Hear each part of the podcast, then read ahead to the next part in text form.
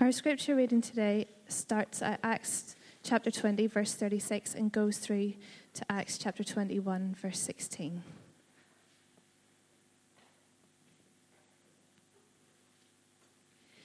And when he had said these things, he knelt down and prayed with them all.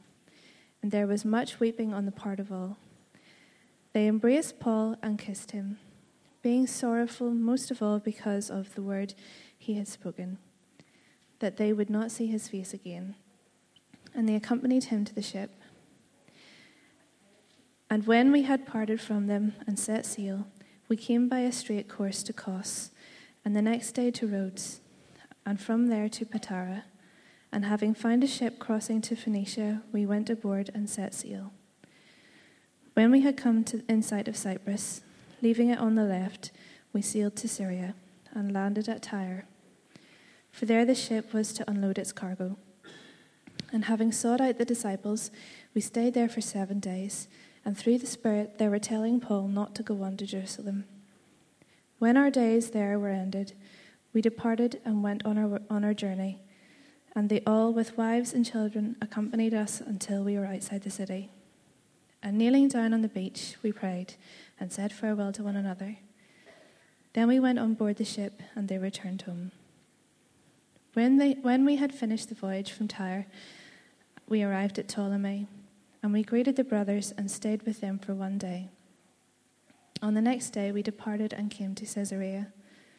And we entered the house of Philip the evangelist, who was one of the seven, and stayed with him.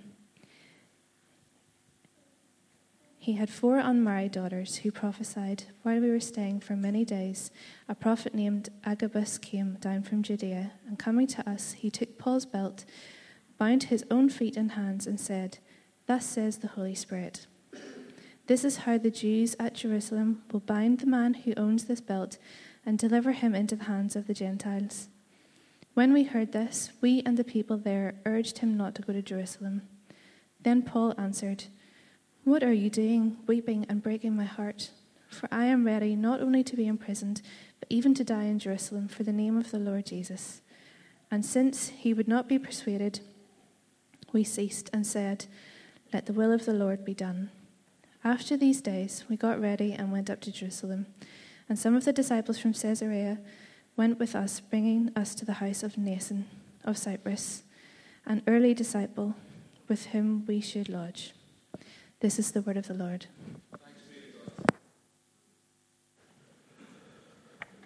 Good morning. Um, we continue in our series in Acts. Happy Mother's Day to the mums in the room. We'll uh, say a little more about that later on. um, I want to start by asking you a, a, question, a little bit of a quiz, okay? So, we're always constantly bombarded by information. So, let me see if you can um, guess this, especially like health information, right?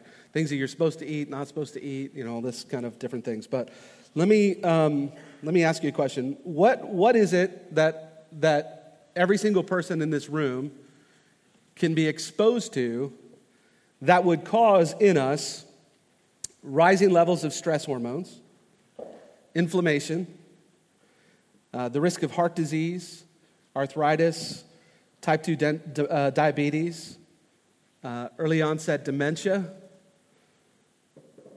attempted suicide, disrupted sleep, abnormal immune responses, and accelerated cognitive decline. Something that can bring all those things on that every single person in this room can be exposed to. What do you think it would be? Coughing, newborn babies. yeah. Happy Mother's Day, especially to the new moms, of which like half of you are at this point, it seems like. You're like, what day is it? What planet am I on? God help me. Like, so just you've made it here this morning. That alone is, is probably a miracle. Uh, any other guesses? Stress? This causes stress. Loneliness and isolation. Boom. That's it right there. Loneliness and isolation has been medically proven through all these different studies to cause uh, an increased risk of heart disease, arthritis, type 2 diabetes, especially dementia, uh, a, decline of cognitive ability, um, heart attacks, and uh, most professionals that deal with these things are, are, are calling this a growing epidemic, a growing epidemic of loneliness. Of loneliness. Um, and so we're going to talk a little bit this morning, really, about uh, not, not specifically loneliness, but about Christian friendship. Um, and Christian friendship, really, in the context of us being disciples of Jesus and the cost of that. Um, and we're going to see this in our passage this morning. We at Village, we talk a lot about this idea of, of the church not just being an institution, but the church as a family, um, because that's what it is. Um, this is um, one of our stated values. You can find these on our website. If you've been around here at any amount of time, you've heard us talk about this. But this is our stated value as church's family. Too often, the church is considered an institution instead of a family. It was never meant to be an event simply attended, but an invitation into a life of divine belonging. In family life, you just don't consume, you give. Families are never perfect, but we believe relational differences provide an opportunity to grow and become more like Christ. We are committed to sharing our lives in Christian community, caring for one another, discipling one another, and resolving conflict. Now, I think a lot of times we use these kind of Christian words and they can kind of soften a little bit of, of, of the meaning behind that. So we use the word like community, right? Um, but community can be such a nebulous word. Like, what do we mean by that exactly? Um, is that the neighborhood that I live in? Is it the city that I'm in? Is it the ethnic group I'm a part of? Is it what, what do we mean by community or fellowship? Right, that's a um, you know a real churchy kind of word. Like let's fellowship together. We're a fellowship. But let's just actually use a word that we all understand: friendship. Right. What we're talking about is actually friendship. Um, the, the people that we're actually friends with, to varying degrees, obviously. Um, and this is what we've seen, um, particularly over and over again. We've seen this kind of thread, right? Paul and the friends that he is making and bringing into his life um, as they're doing ministry, as they're on mission together, as they're planting churches, friendship is right there in front of us the whole time. Um, and we see this dramatic kind of um, picture of it this morning because here Paul has to say goodbye to friends. And he's on this journey toward Jerusalem. And all he knows is he only knows two things that's where God wants him to go, and that trouble's going to meet him there. Those, those are two things that I, I don't want to, to know together. God's going to send you there, and there's going to be favor, and there's going to be blessings, and a parade welcoming you. Yeah, sign me up for that. God wants you to go there, and trouble is waiting. Now, remember, this is Paul. Paul's like, How much more trouble do I have to go through? But we're going to see he has more coming. And, and we see in this passage his friends pleading with him not to go because the Holy Spirit has told them the same thing, well, part of the same thing that he told Paul. They all know through the Spirit that trouble awaits Paul when he, if he goes to Jerusalem. So, what should we do as Christians when we disagree on certain courses of action? With our brothers and sisters. I mean, if we're sharing life together, if we're, discussing, if we're, if we're discussing, discussing decisions together, we naturally will have times when we have opposing views. So, how do we navigate these things? How do we navigate the costly nature of Christian discipleship together as friends? And so we pick up this story of Paul saying farewell to the Ephesian elders. Now, if, if, if, you've been with us, you might have think, hey, we just skipped a whole section here of chapter 20. We didn't skip it. We just taught that back in the autumn when we installed Andrew as an elder. So if you want to go back and listen to that section that we seem to have skipped, it's on our podcast, it's on the website. You can go back there and, and check it out. Um, but we see here in, in Acts this powerful kind of passage. When they had said these things, basically, he, had, he, he, he had all these kind of final exhortations for these elders. And when he said these things, he knelt down and prayed with them all. And there was much weeping on the part of all of them. They embraced Paul and they kissed him, being sorrowful most of all because of the word he had spoken, that they wouldn't see his face again. And they accompanied him to the ship. And when they had parted from them, the NIV, I think, uses stronger language. It says, And when they had tore themselves away from him, they set sail. Here we have this beautiful picture of Christian friendship. He, he then goes on, and we see this happen again with a group of Christians. We see the strength of, of Christian friendship in this passage. Look at just this, just in this passage that we're looking at today, the friends that are that mentioned, the Ephesian elders that are there. He spent a, a few years now with these, these uh, leaders planting this church. The disciples have tired, their whole family, their wives, everybody's there. These, these are the two beach scenes where they kneel together on the beach. Like it's not, hey, goodbye, I know you got to go. This is like dropping them off at the airport, trying to get, like, you used to be able to go through security. You can't do that anymore. Like at the gate, watching them get on the plane, watching the plane take off. They waited till the very last moment. He's with the brothers and sisters, it says in Ptolemais. He stays with Philip and his family. Um, and it mentions his four daughters who are prophetesses. The prophet Agabus comes to see him. And then he has his whole traveling companion, companions that are on this journey with him that would have included Luke and Timothy. And it's been pointed out in previous weeks, Paul's surrounded by these Christian friends, these companions, right? They travel with him. When he goes to cities, he stays with them, he visits them, he works alongside of them. They spend time together, they talk, no doubt they laugh, they weep together, they pray together. Last week, um, Andrew looked at how we can encourage one another by giving, by visiting, by serving, by, by gathering together. This is the context of the friendship that that encouragement takes place in.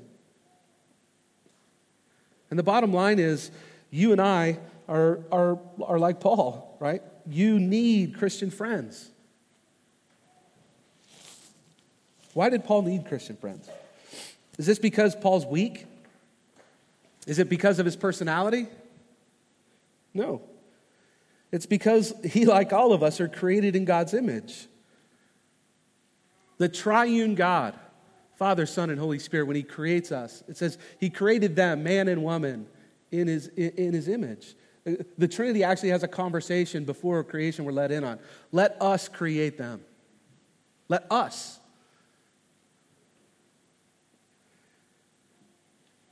We need friendship because that's how we were created. Jesus actually calls his disciples friends. They weren't just his, his students, they weren't just his disciples, they weren't just people he was trying to pass information on to, they were his friends.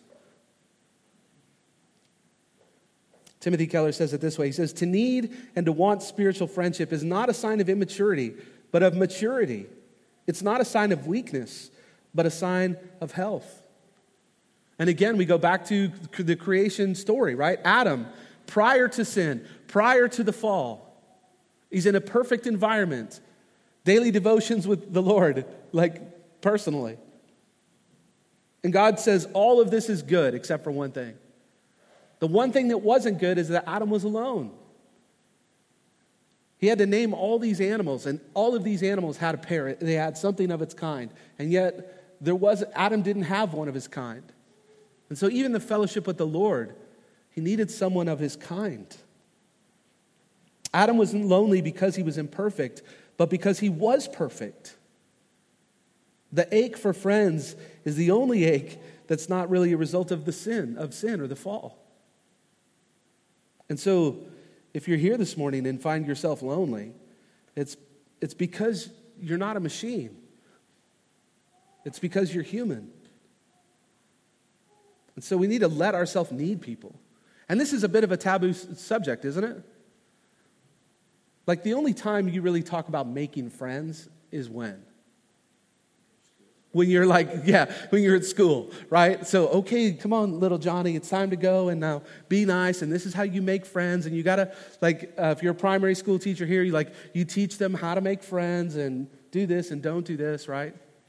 And so it's okay as a little kid not to have friends because you're still making them and, and all of that sort of thing. But what do you do as an adult? It's, it's hard to make friends as an adult, isn't it? Like, it really is. It's kind of tough. It's not easy. Super easy as a kid. Hey, you want to be my friend? sure. Like, go to work and try that tomorrow. Like, go knock on your neighbor's door and give that a go. What are you, nuts?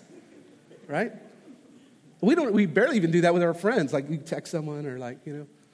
You do the old school, like, when you're trying to see a girl, do you like me? Check this box, yes or no? Maybe, you know. But it's hard. It's hard to, and, and it's this kind of taboo subject, right? To admit that we might actually have times of loneliness. And, and loneliness is not the same as social isolation. Because some people can be a little socially isolated and not feel lonely. Their, their personality, they kind of like being alone. They, you know, the time stretches by themselves, don't bother them. They don't feel lonely. And you can be surrounded by people and feel really lonely. If those relationships aren't emotionally satisfying, or you feel like you're not actually connected. And that's the world we live in. We live in a world where we're hyper connectivity to loads of people, and yet can, can really feel isolated and alone and lonely. That's why depression's kind of this weird thing, isn't it? You can be surrounded by people and yet feel like you're by yourself. And so we have to admit and let ourselves actually need people. Self autonomy is really an idol of the West. I'm okay, I can do this on my own, I can bootstrap this. And it becomes this kind of way to protect ourselves. We need other people. I've told this story before. I shared it with my, my missional community this last week um, the moment that like the Lord really kind of was like showed me this in a real way was we were living across the street from um, a, family. We were just starting out village, and uh, their car broke down. And, um, and I said, well, I, do, I don't need my car today. Here's, here's my keys. You know, he needed to go to the big Tesco and all that sort of stuff, right? And, um, and he's like, are you sure? Like, you, yeah, I'm like, here, borrow my car. Go ahead. Like, use my car. He's like, I'll get our car fixed and sorted. I'm like, no, honestly, go for it. So he borrowed our car. It was great. And I felt really good about myself. Help, helping my neighbor. No kidding, like two weeks later, my car broke down. And he's like, hey, why don't you use our car? He's like, I don't need my car today. And I was like, no, no, man, no, no, no, no, no. I, could, I couldn't do that, couldn't do that. And I literally went back in my house. And, I, and like, I came in through the door, and the Lord was just like, you idiot. Like, this is the opportunity that you show what it's like to live as a Christian. Not the other one, it's this one. It's you receiving help. And so I went back over and I was like, actually, if you don't mind. And I borrowed his car. We need other people. Someone asked us in our, NRMC, who's your 2 a.m. person? Do you have a 2 a.m. person? The person you could call at 2 a.m. if you needed to? Maybe you've got family, like biological family. Um, you know, they're the kind of people that have to answer the phone, right? But who else outside of that? Do you have a friend that you could call at 2 a.m.? Yeah. and so we see these friendships that are being established, but there's a difference here. These are friendships that are established in a different way because Christian friendships aren't established by, hey, you want to be my friend. They're established by the Holy Spirit Himself. Right? We say Christian friendship because it's different than the friendship that we have with non Christians. What binds us together, what the, the way that we can say church is family, that you and I are brothers and sisters if we're both Christians, is that we have been adopted into the same family. Like we literally, uh, spiritually, are brothers and sisters. We are both united to Christ together. We're pursuing the same spiritual goals, hopefully. We're governed by the same scripture and the same worldview. We have a common Savior. That's what unites such a diverse people Di- people of, of different races, socioeconomic backgrounds, of different ages. You can be friends with people that aren't like you.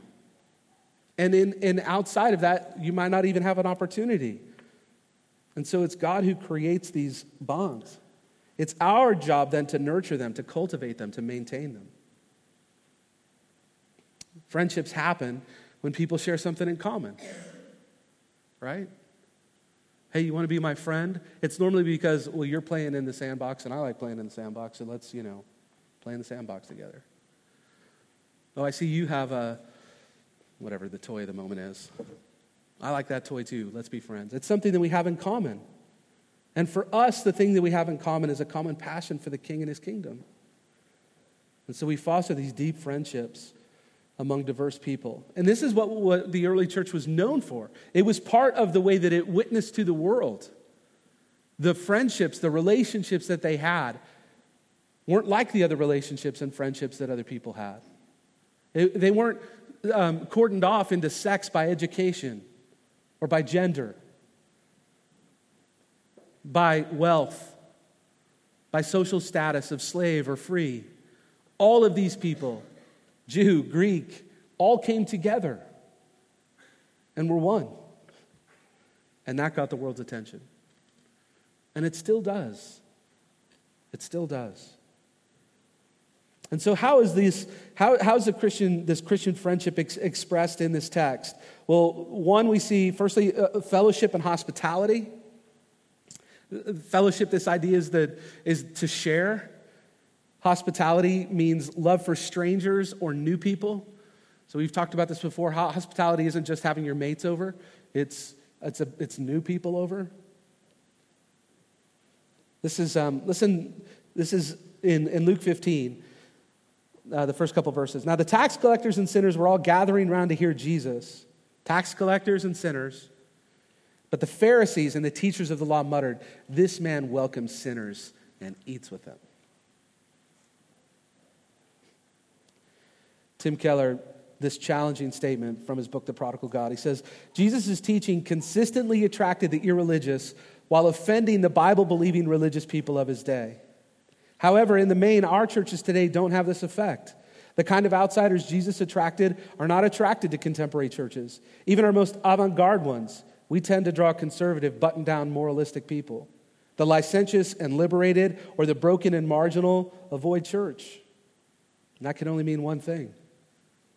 If the preaching of our ministries and the practicing and the, and the practices of our churches don't have the same effect on people that, the, that Jesus had, then we must not be declaring the same message that Jesus did. Part of the way that we express friendship and Christian friendship is hospitality and welcoming in people into that. Paul and his crew stayed with people. They opened up their homes. The churches were meeting in homes.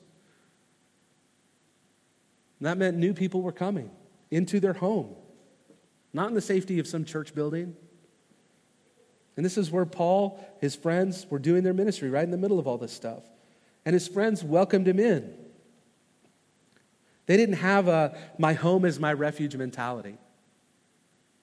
This is my, my refuge. This is where I escape from the world and I don't let it in. Now, of course, there are times where you, where you need rest and you need all those sorts of things. But they were welcoming people in, offering, offering hospitality. And we do this with joy because this is what Jesus does for us. This is the message of the gospel that Jesus welcomed us, the sinner, in. He eats with us, He sets the table. This is why it's one of the requirements uh, to be an elder in a church from, from the Bible. Do they practice hospitality? Do they love and welcome the stranger, the new person? We see Paul as he goes, staying with people all throughout. I don't think that was just to save money. He wanted to be with people. My guess is living alone for large stretches of our life is probably not ideal.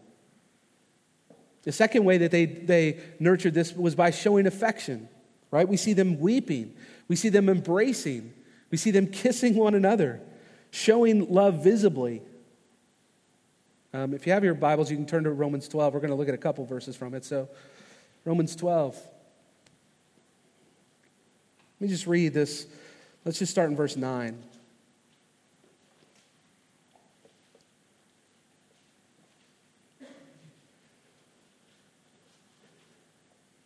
This, uh, this section is titled Marks of the True Christian. 9. Let love be genuine. Abhor what is evil. Hold fast to what is good. Love one another with brotherly affection. Literally, love one another deeply as brothers and sisters outdo one another in showing honor. I love that. Like, hey, if there's going to be a competition among us, it's going to be who can honor someone the best. We're gonna, I'm going to outdo you in honoring. Do not be slothful in zeal, be fervent in spirit, serve the Lord, rejoice in hope, be patient in tribulation, be constant in prayer, contribute to the needs of the saints, and seek to show hospitality. Bless those who persecute you. Bless and do not curse them. Rejoice with those who rejoice. Weep with those who weep. Live in harmony with one another. Don't be haughty or prideful, but associate with the lonely, lowly. Never be wise in your own sight. Now, I want to say there's so much in there that we're going to see Paul and his and his companions practicing. Right? They're showing affection. They're embracing, they're weeping, they're kissing each other. We're actually commanded, greet one another. Paul tells the church, hey, greet one another with a holy kiss. Now that's a holy kiss, right? And how are we to how are we to do that? This isn't weird, creepy like uh, affection, right? This isn't so like if you're a single guy, don't be like, let's do this, man, like holy kiss time.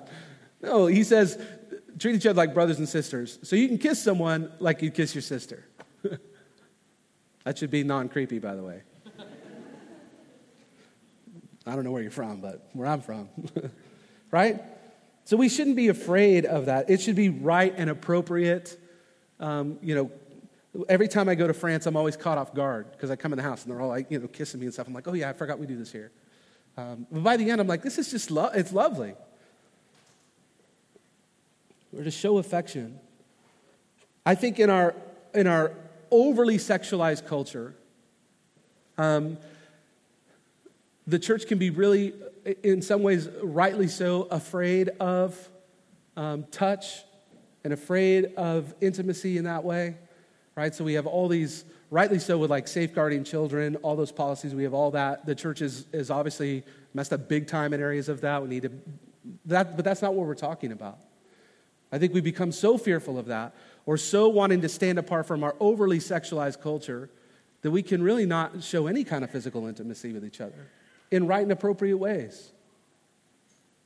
Guys, right? Hugging a guy or something like that.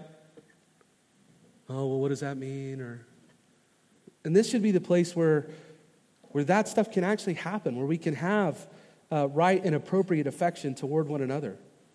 Um, right and appropriate, godly, holy uh, uh, intimacy with each other. We'll come back to some of that. We see them praying together, right? This is what he says in, in Romans as well. The word to be fervent in, in prayer, the word to serve the Lord, word to be praying with, with each other. They had this instinct to pray. Paul is going through serious trials and serious, serious suffering. And the best fortification in the midst of that is prayer. He's, they're praying with their friends as he leaves. They're wrestling with this as, as, he, as he's going, I got to go to Jerusalem. And they're going, Paul, we, through the Spirit, don't think you should go.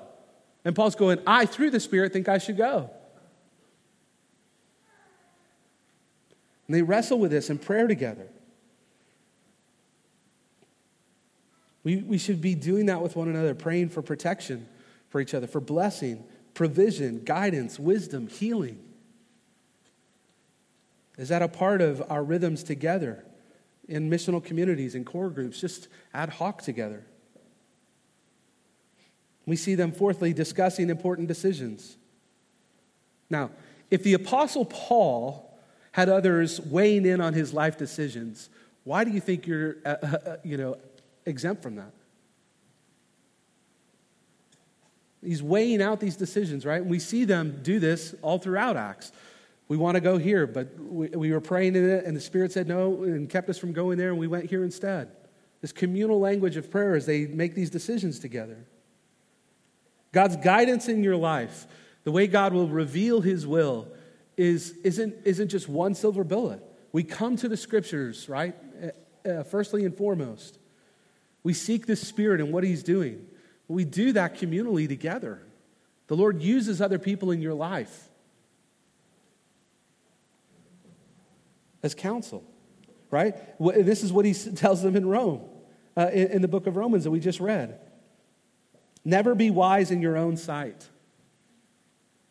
Well, this seems wise to me. This seems like the right decision to me. And everyone else is going, hey, this isn't the right decision. Now, interestingly, that's exactly what's happening with Paul. We'll come back to that in a second. But do we have other people speaking into our lives? Or do we just make our decisions on our own?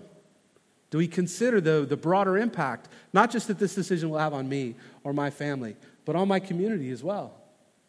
What will this decision, how will this impact my church family? Basic Christianity involves experiencing Christian friendships that are created by Jesus and they're cultivated um, by the practices like the, that we see lived out here by Paul and his friends and throughout the scriptures. This is how he writes, this is how he writes it in Romans 15. This is Paul. This is his advice to us in making friends. Welcome one another. This is, uh, this is us, not just, this isn't just the outsider. Welcome one another as Christ has welcomed you for the glory of God. Our friendships, our Christian friendships, actually uh, glorify God. Ray Ortlund puts it in question form Where is the glory of God displayed visibly today? Answer In every church where we welcome one another into our reality, our space, and our hearts with, gracious, with the gracious welcome of Christ Himself. And so, this is why we use this term, church is family. It's not just a, a casual acquaintance. The church is family. Family is easily the most prominent metaphor describing the church in the New Testament. The word brother is used 139 times, father 63 times, inheritance 19 times, sons 17 times, children 39 times. In total, there's 277 familial references in Paul's 13 letters. This is Jesus' own words in, in Matthew 12, 46. It says, While Jesus was talking to the crowd, um, so he's, he's doing some teaching here, his mother and his brothers stood outside wanting to speak with him. And someone told him, Your mother and brothers are standing outside waiting to speak to you. And he replied to them, Who is my mother? And who are my brothers? Pointing to his disciples, he said, Here are my mother and my brothers. For whoever does the will of my Father in heaven is my brother and sister and mother. So when we talk about church as family, that's not just a, a cute kind of coined phrase. Jesus actually says, Who is my brother and my mother and my sister? It's, it's these people here. Now, that's not to diminish the relationship that he had with his biological mother and his family, right? We see him honor his mother over and over again. But he's expanding out our idea of who we think we should have intimate kind of connection with this idea of family. What do families share? Challenge some on this this week, even. What do families share? Families share money, they share time, they share space, share holidays, they share rearing children together.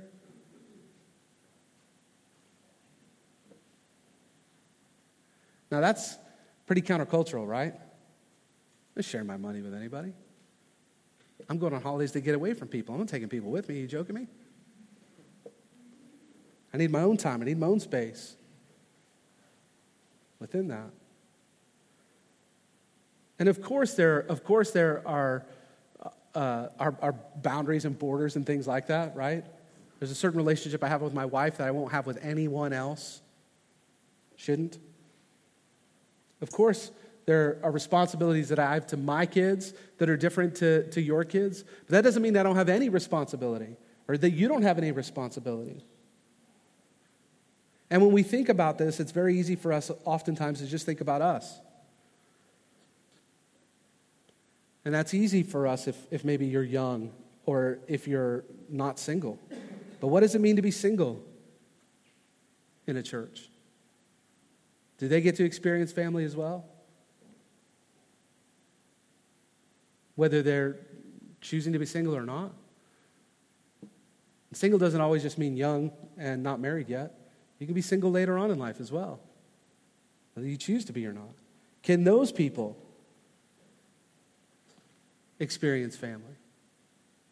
What does it mean for us to, to draw those people in to our lives? What about same sex attracted people?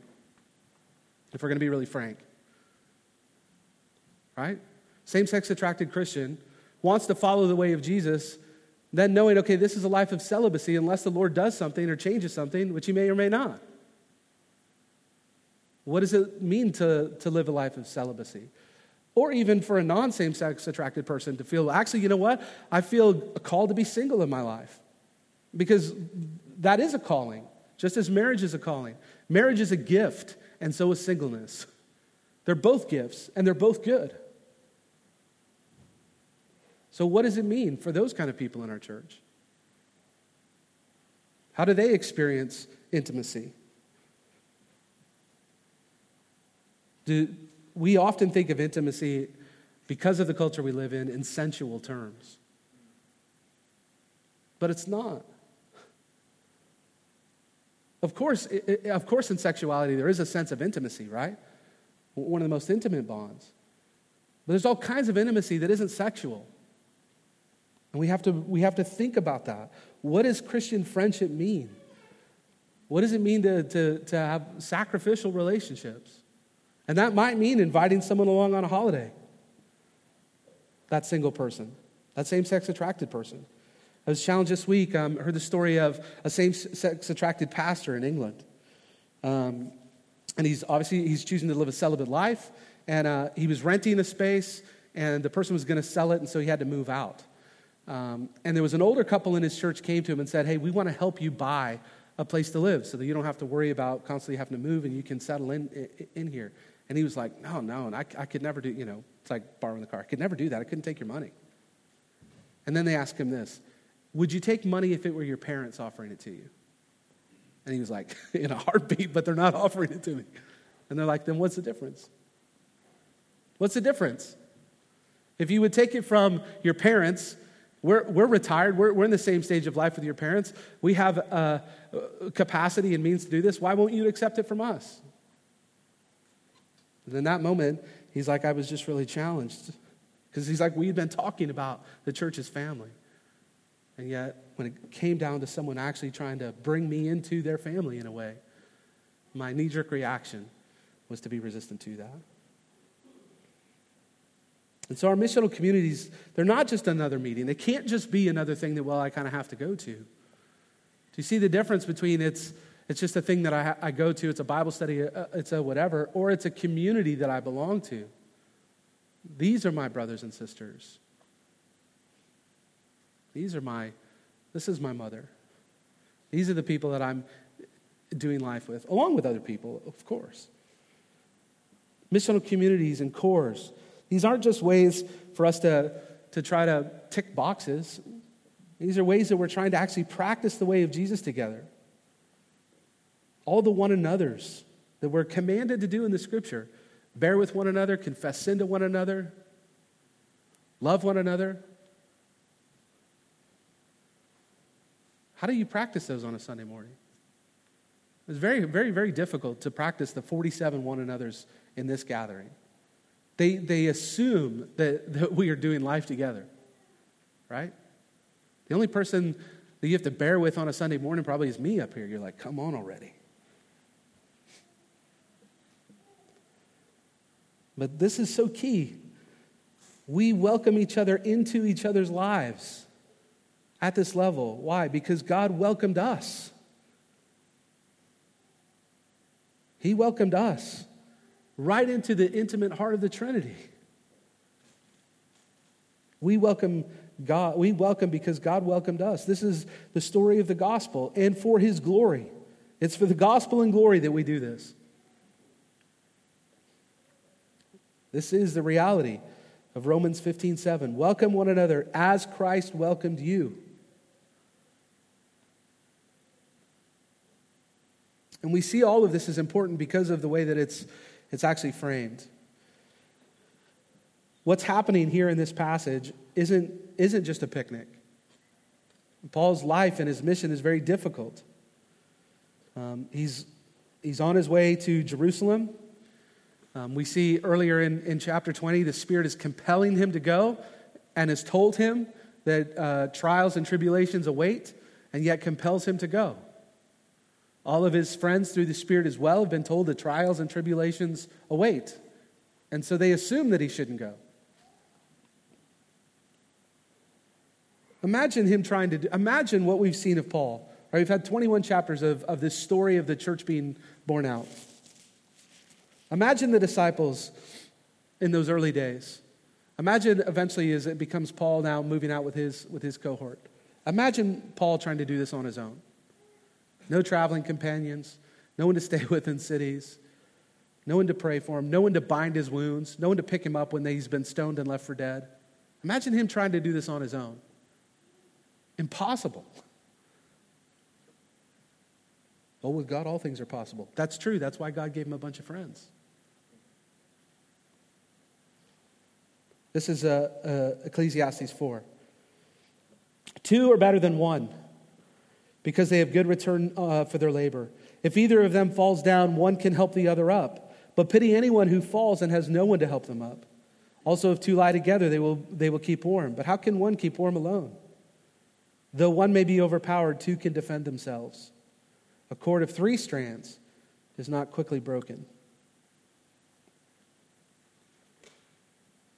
We often think this is in the context of kind of a marriage relationship, right? But it's, it's really just human relationships together. The more alone or isolated you are, the more vulnerable we are. And following Jesus is costly. You need other people alongside of you, you need other people to encourage you. Salvation is free, it costs you nothing. Following Jesus costs you everything. Don't confuse the two. Your salvation didn't cost you anything. We sung the, the words clearly this morning, not by our merit alone, but only by Jesus. It's only by his grace and faith. But once you are saved, following Jesus can cost you everything. And you need people alongside of you. Paul is confident that God is leading him to Jerusalem. Other, confident, other Christians are confident God isn't. And so, how do we resolve this? We have Paul's perspective in Acts 20. And now, behold, I'm going to Jerusalem, constrained by the Spirit, not knowing what will happen to me there, except that the Holy Spirit testifies to me that in every city that imprisonment and afflictions await me. I know imprisonment and afflictions await me, and yet the Spirit is constraining me to go. But I do not account my life any value, nor is precious to myself, if only I may finish my course and the ministry that I received from the Lord Jesus to testify to the gospel of the grace of God. Paul doesn't care about the danger, he only cares about obeying God's will. And it's God's will that's constraining him to go. Now, these other friends of his have a different perspective. Everyone else knew by the Spirit, right? We see the text actually tells us that. It's not like they just had a whim, it's not like they just decided not to. Agabus comes and in a very real way takes Paul's belt. He binds his own feet um, and, uh, and hands as this kind of visual aid and says the owner of this belt will be treated the same way. He's going to be delivered into the hands of the Romans. His other friends encourage him not to go by the Spirit. This is the same Agabus that earlier in the book of Acts predicted a famine, and that was true. So this is a guy with credibility. This isn't just some weirdo this is someone within their, within their um, Christian community. And the Spirit told them correctly what was going to happen to Paul. John Stott says that we should make a distinction between prediction and prohibition. The Spirit told them what would happen correctly. The prediction was right. The conclusion that they drew from that, though, was incorrect. The warning was divine. The urging for him not to go was human. This is a good word for us, right? As we discern the Spirit in our own lives, we have to be careful not to draw, the, draw conclusions that the Spirit might not be drawing. The Spirit's word to Paul combined the urging to go and the warning that suffering lay ahead. That was so powerful in that. And we understand their dissent, don't we? They loved him. You would want to see your friend go knowing that suffering lay ahead. Of course, you would tell them not to go. He, they loved him. And, and what a valuable asset to the church. Come on, Paul, if you get killed or imprisoned, that's going to stunt the growth of the church and the gospel. This is, uh, can't help but even as we start to approach Easter, the, the similarities here between Paul's heading to Jerusalem and Jesus is headed to Jerusalem. Jerusalem, Jesus is going to Jerusalem knowing that it would end in his death. And his friends try to stop him.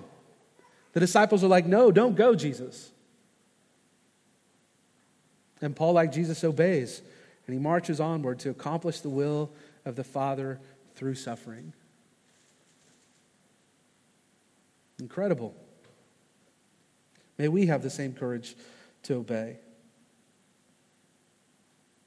And what was their, what was their final words? Because they couldn't persuade Paul, we ceased and said, Let the will of the Lord be done. Let the will of the Lord be done. We're going to trust Paul into the hands of, of God. And so, a few things here just as we close, a few principles that we can kind of apply. Firstly, love people, but love Jesus more. You want to love your friends well? You want to love your Christian friends well? Love Jesus well. Love Jesus well. And you will. You'll automatically love them well. But love Jesus more. This is Matthew 10. He says, Whoever loves father or mother more than me is not worthy of me. Now, who is my father? Who is my mother? Right? Not just biological family. And whoever, whoever loves son or daughter more than me is not worthy of me. And whoever does not take his cross and follow me is not worthy of me. Whoever finds his life will lose it. And whoever loses his life for my sake will find it. Love people. Love our families well. Love our friends well. But love Jesus ultimately. Love Jesus ultimately. It's the priority of our affections and our relationships. And when Jesus isn't at the top, when he isn't have our a priority of our affections, it actually starts to affect the other, the other relationships. When we put our other relationships above and before God, we actually love them less well. It is a prioritization of our affections, rightly ordered affections, God first, then our family and friends. That actually helps us to love our family and, and friends well. Second, value input, but follow God's will. This is really important, right? This is what Paul did. He valued their input. He didn't hush them up. Agabus is like, hey, give me your belt. He's like, nah, man, you know, take off. Like he went through the whole thing, like he wanted their input. And in the end, he had to go through that with his friends. Now imagine the, grow, imagine the process. Imagine, see, we have, we have the hindsight of looking back. Imagine these friends pondering through Paul's life, being able to see maybe the will of God through that. What if Paul didn't go to Jerusalem? It changes the way he ends up in Rome. We, we know Paul wasn't planning on really going to Rome. He was just going to pass through Rome on his way to Spain. That was his, his, his target was Spain. I'm going to Spain. He wrote to the Romans, I'll stop in on the way and then on my way to Spain. But he wasn't planning on, he wasn't planning on stopping there. And we know he made it to Rome, and that's where he ends up being uh, killed in the end. And this is all part of God's sovereign plan. We value input, but we follow God's will.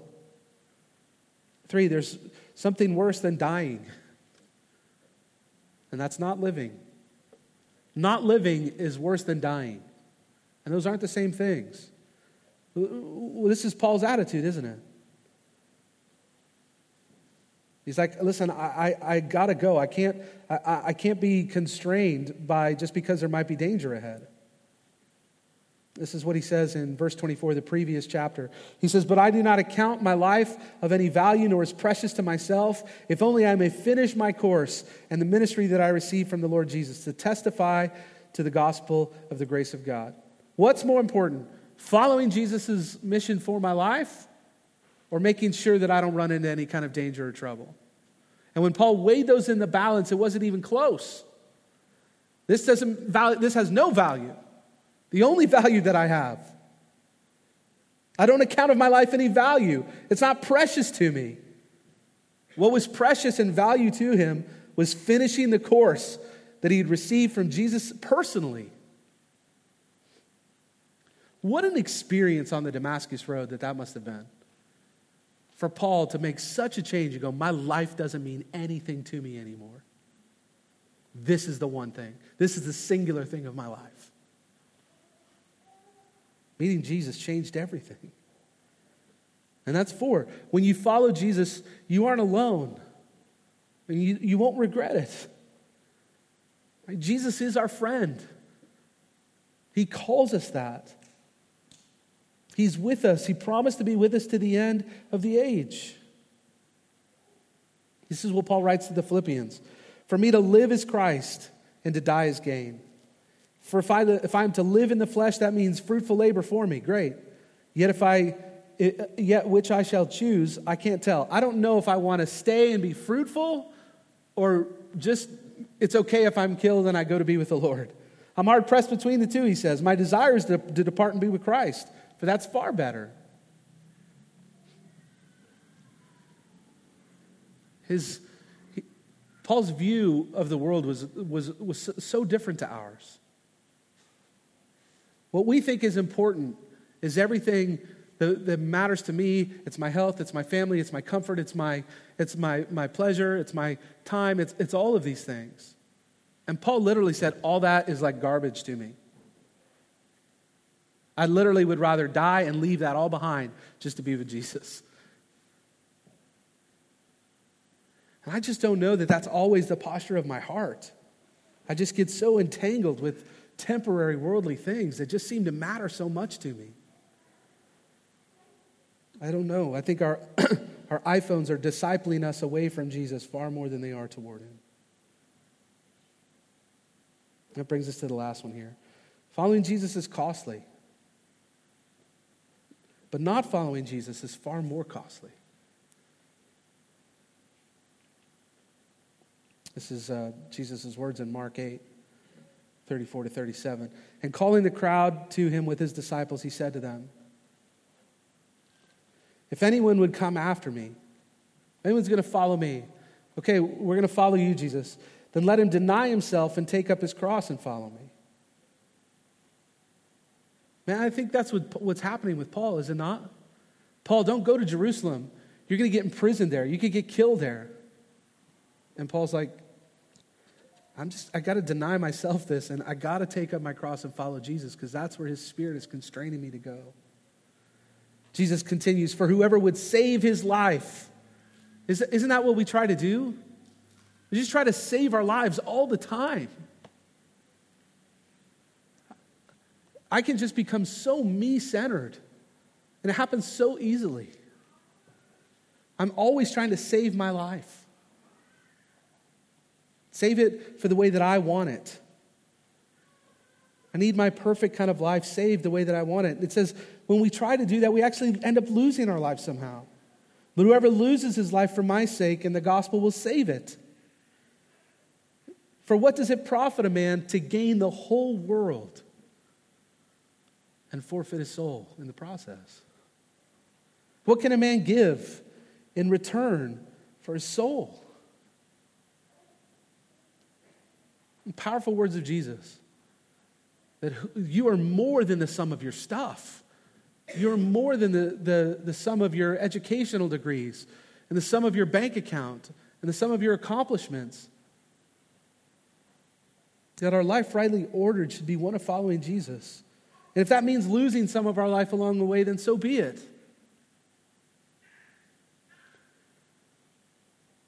So following Jesus is costly. But not following him costs way more. You know what makes paying that price a little bit easier? Is having people alongside of you that are paying the same price. Paul is imprisoned, he's beaten, and he's singing hymns, but not alone. Silas is with him at times. We see Peter and John, same thing. They get, they get beaten and they leave rejoicing, but they leave rejoicing together. They were there together. Now, there are times where you might have to go it alone, and if that's what it, if that's what it means, then so be it. Jesus does that. He, he goes it alone, even in the end. His own friends kind of abandon him. But it doesn't have to be that way. We can follow Jesus together. It doesn't mean we'll avoid the suffering. It doesn't mean we, we won't lose part of our life or lose it. But doing that alongside of each other, to having others who are pushing on, trying to finish our course, trying to finish the ministry that Jesus has given us. Not following Jesus allows us to avoid a lot of suffering now. You can avoid a lot of suffering right now by not following Jesus. But by not following Jesus, we have eternal suffering later. And our minds, our modern minds, just aren't really wired to, to think very far down the road. We like instant gratification. Waiting on stuff just isn't our vibe. And that's what we're called to do. We're called to live now in light of eternity. This is um, Psalm 25 14. These are incredible, incredible wor- words. The friendship of the Lord is for those who fear him. And he makes known to them his covenant. It's the friendship of the Lord. Is he our master? Is he our king? Is he the ruler of, and sustainer of the universe? Yes. And yet he welcomes us into all of that as, his, as friends. And not only that, as his friends, he reveals to, things to us, he makes known to us his covenant and his promises. How incredible is that? This is what sustains Paul. He met Jesus. Jesus revealed this covenant promise to him. And he was never the same. He was never the same. And neither were those that were welcomed into that friendship with him, not just with Paul, but with Jesus. Companions of Jesus, being companions together on the mission of God. Not deterred by the dangers that may or may not lay ahead. Just walking in obedience together, sometimes disagreeing. Paul's like, John Mark, get him out of here. I'm not going on mission with that guy, right? Fallout, like relational fallout.